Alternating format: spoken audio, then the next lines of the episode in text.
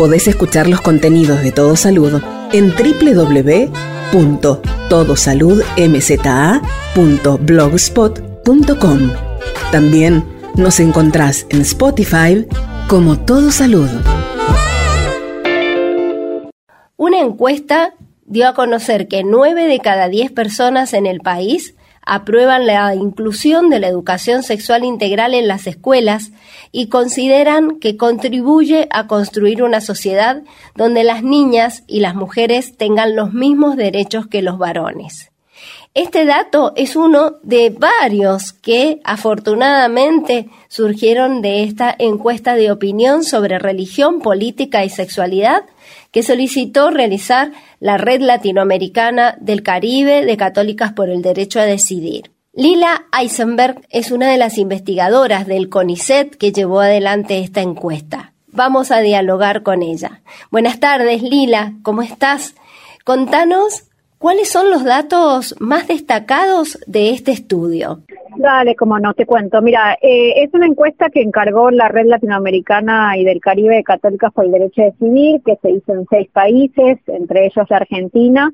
Es una encuesta que se realizó entre los meses de marzo y abril del 2021. En Argentina se relevaron 1.010 casos. Es una encuesta representativa que cubre, bueno, todas las provincias de la Argentina y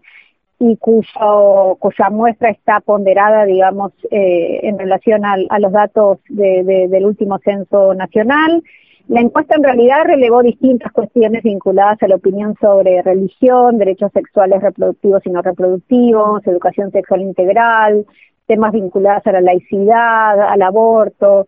eh, y es una, bueno, eh, es una encuesta que, que bueno, eh, a nosotros, eh, el equipo consultor, que lo realizamos con eh, Juan Marco Bagione, con Juan Cruz Gimel y conmigo,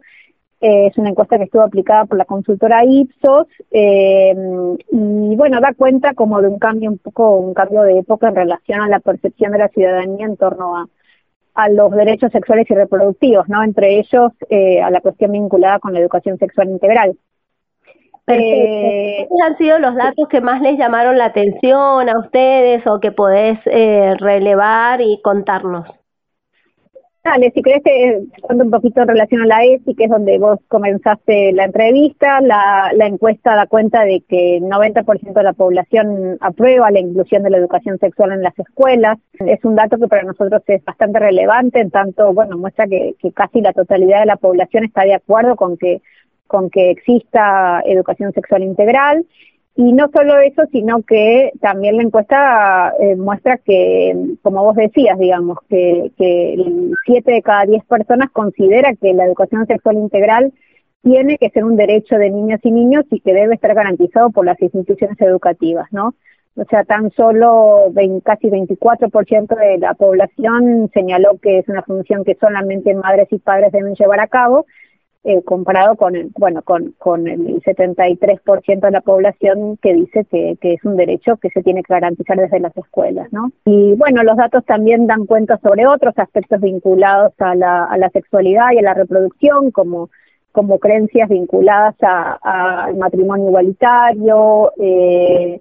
a la, lo da cuenta la encuesta, por ejemplo, es que casi 7 de cada 10 personas eh, está de acuerdo con que con que con la con el matrimonio entre personas del mismo sexo, también eh, el 70% de la población está de acuerdo con la adopción por, de parte de personas del mismo sexo, lo cual también, bueno, va como mostrando que eh, el marco legal, digamos, que si bien ya existe en la Argentina hace varios años y que, que si bien todavía existen innumerables, digamos, obstáculos o barreras para el acceso a esos derechos, la ciudadanía ya está como incorporando, o sea, incorporando esta mirada respecto a que la sexualidad, la reproducción, tiene que ser pensada desde el punto de vista de los derechos, eh, y bueno, y así lo, lo da cuenta la, la, la, encuesta, ¿no? Claro, quizás por allí es por donde se ha dado este cambio, ¿no? Por el trabajo que se viene haciendo, aunque pensamos que no es todo lo suficiente que se debería, porque no se ha destinado el presupuesto que correspondería para que la ESI se aplicara eh, como, bueno, como esperábamos desde su sanción, ya tenemos 15 años de ley, pero parece que va calando hondo el mensaje de que la educación sexual integral tiene que ver con los derechos y, no y también con una visión integral, no con una perspectiva biologicista de, genitalidad. Bueno, de hecho, te cuento que la, la encuesta también eh, indagó respecto a las implicancias de la educación sexual en las escuelas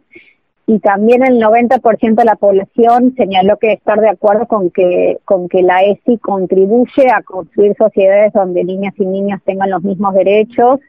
que también contribuye a prevenir embarazos eh, y abusos sexuales eh, y que también, por ejemplo, en la educación media, en la educación secundaria, eh, se está se está de acuerdo, digamos, la mayoría aprueba que se informe sobre la existencia de métodos anticonceptivos que también se aborde la problemática de la sexualidad eh, eh, o que las personas, digamos, tienen derecho a vivir la sexualidad libremente sin importar la orientación sexual, que se informe sobre las situaciones que actualmente, las situaciones en donde, en donde el aborto está permitido, entonces, eh, bueno, además, digamos, de, en relación a la ESI, además de, que existe un consenso ciudadano muy claro en relación a la importancia de que la ESI se dicte, sea un derecho que, niñas y niños reciban desde, desde la escuela, Además, bueno, en relación a los contenidos también hay una mirada desde una perspectiva de género, de equidad de género, una perspectiva de derechos, de una, perspectiva que da cuenta de una de una mirada mucho más tendiente que quizás uno podría haber encontrado hace unos años en relación a, a, a los derechos sexuales y reproductivos, a la autonomía de, de, de también de, de, los adolescentes a recibir, por ejemplo, este tipo de información, ¿no? Claro, y en cuanto a la diversidad sexual, eh, ¿pudieron relevar opiniones más allá del matrimonio igualitario que vos decías? Por ejemplo, en cuanto a lo que la ESI ha avanzado en el reconocimiento de las distintas identidades y orientaciones. Mira, la, eh, una de las preguntas eh, que se indagó es, por ejemplo, cómo evalúa que en las escuelas secundarias o medias se dicte eh, determinados contenidos y acá se se incluyó una pregunta vinculado a que eh, si se está de acuerdo o en desacuerdo que se explique eh, a la homosexualidad como una enfermedad, ¿no? Y, y si, si te fijas en los datos, eh, 8 de cada 10 personas rechazan, ¿no? Rechaza esta idea de que en la escuela secundaria se aborde la, la homosexualidad como una enfermedad. Entonces, eh, bueno, esta es una de las cuestiones que se indagó, además de, como te comentaba, eh, lo que tiene que ver con, matrimonio y adopción por parte de parejas del mismo sexo. Lo que también da cuenta un poco la, encuesta es que eh, la encuesta estuvo cruzada, digamos, por filiación religiosa y lo que, lo que da cuenta la encuesta también es que además de las personas sin filiación religiosa, donde tradicionalmente, digamos, estaban más a favor de este tipo de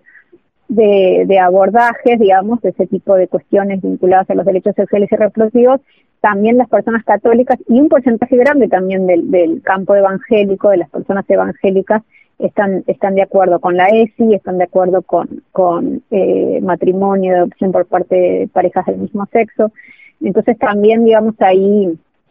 eh, bueno, uno ve como una heterogeneidad en relación a un campo eh, el campo evangélico que como que uno ya lo tiene como más eh, pensado o, asociado como a, miradas más eh, más de, rechazo digamos a, este tipo de temáticas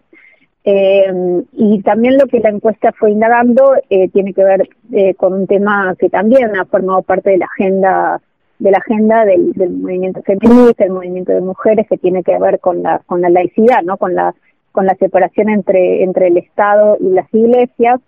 Y lo que la encuesta muestra es que, eh, bueno, eh, la,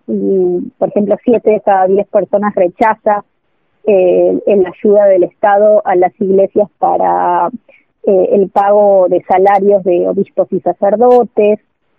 un poquito menos, digamos, la mitad de la población rechaza la idea de que el Estado destine fondos para la administración de escuelas religiosas. No obstante, eh, en, temas de laicidad y en temas de ayuda de, las iglesias al, eh, o de las, perdón, del Estado hacia las iglesias,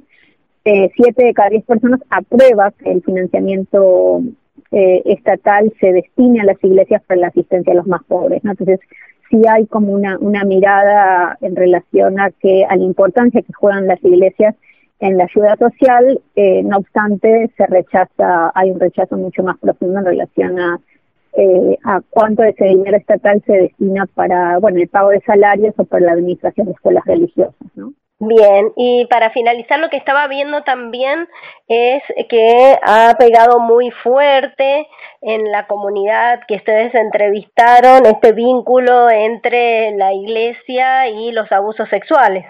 Sí, sí, ese es otro de los temas que se indagó. Eh, lo que se preguntó específicamente es, eh, bueno, la confianza eh, que, se, que tiene la, la población, eh, eh, independientemente de su religión y sus creencias, la confianza que tiene en la Iglesia Católica. lo que la encuesta da cuenta es que seis de cada diez personas confían poco o nada en la Iglesia Católica y lo que también da cuenta es que eh, también se consultó respecto a, si las noticias de, abuso sexual de, de, menores por parte de sacerdotes cambió de alguna manera la confianza en la Iglesia Católica, donde eh, se relevó que cuatro de cada diez personas eh, señalan que conocer las noticias sobre abuso sexual de menores por parte de sacerdotes disminuyó su nivel de confianza en la Iglesia y donde, bueno, como acá vemos, eh, bueno, el 43% eh, se demuestra que, bueno, estas noticias sí impactaron en, en, relación a, su valoración, a su nivel de confianza en relación a la, a la, imagen de la, de la Iglesia Católica. Bien, Lila, contanos ya ahora sí para finalizar en qué consiste la institución para la que vos trabajás eh, y que integra el CONICET. Eh, bueno, esta encuesta la realizamos con eh, tres personas, con Marco Bagione, Juan Cruz Esquivel y yo, somos investigadores eh, del CONICET, eh, somos quienes, bueno, somos el equipo consultor que realizó esta encuesta en seis países, entre ellas Argentina, para la Red Latinoamericana y del Caribe de Católicos el Derecho a Decidir, que es una organización de la sociedad civil que viene trabajando hace muchos años en relación a la a los derechos sexuales y reproductivos y a la autonomía de las personas en relación a su capacidad, digamos, para decidir libremente sobre su cuerpo. Eh, son datos que la organización eh, busca generar para, bueno, tomar mejores decisiones y incidir en base a, evidencia científica eh, que permita también la construcción de argumentos más sólidos en estos temas.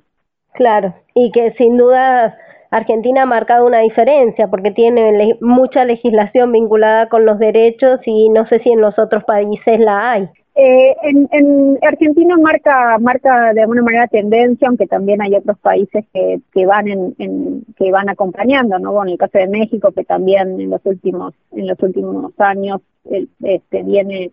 viene generando eh, legislación en torno a la interrupción voluntaria del embarazo. Argentina, sin duda, eh, bueno, eh, viene teniendo un marco legal muy muy propicio en relación a derechos sexuales y reproductivos, en temas de, bueno, ESI, matrimonio igualitario, eh, fines del 2020 se, se aprobó la ley de interrupción voluntaria del embarazo, lo que eh, marca la encuesta es que además de, digamos, de la existencia de ese marco normativo, la ciudadanía también acompaña, digamos, viene acompañando eh, este tipo de cuestiones, eh, o sea que no están separados, ¿no? O sea, no, no es que por un lado están las leyes y por otro lado la, la población eh, como piensa o opina de diferentes maneras, sino que viene ya calando o interpelando a la población y ya la población misma tiene una mirada una mirada de, de, una de, en relación a estos temas de una perspectiva de derecho y de equidad de género que, que es muy interesante. Bien, Lila, te agradecemos muchísimo por este contacto, muy amable. Por favor, a disposición. Hasta luego. Hasta luego. Estábamos dialogando con Lila Eisenberg, investigadora del CONICET, que fue parte del equipo realizador de la encuesta de opinión sobre religión, política y sexualidad.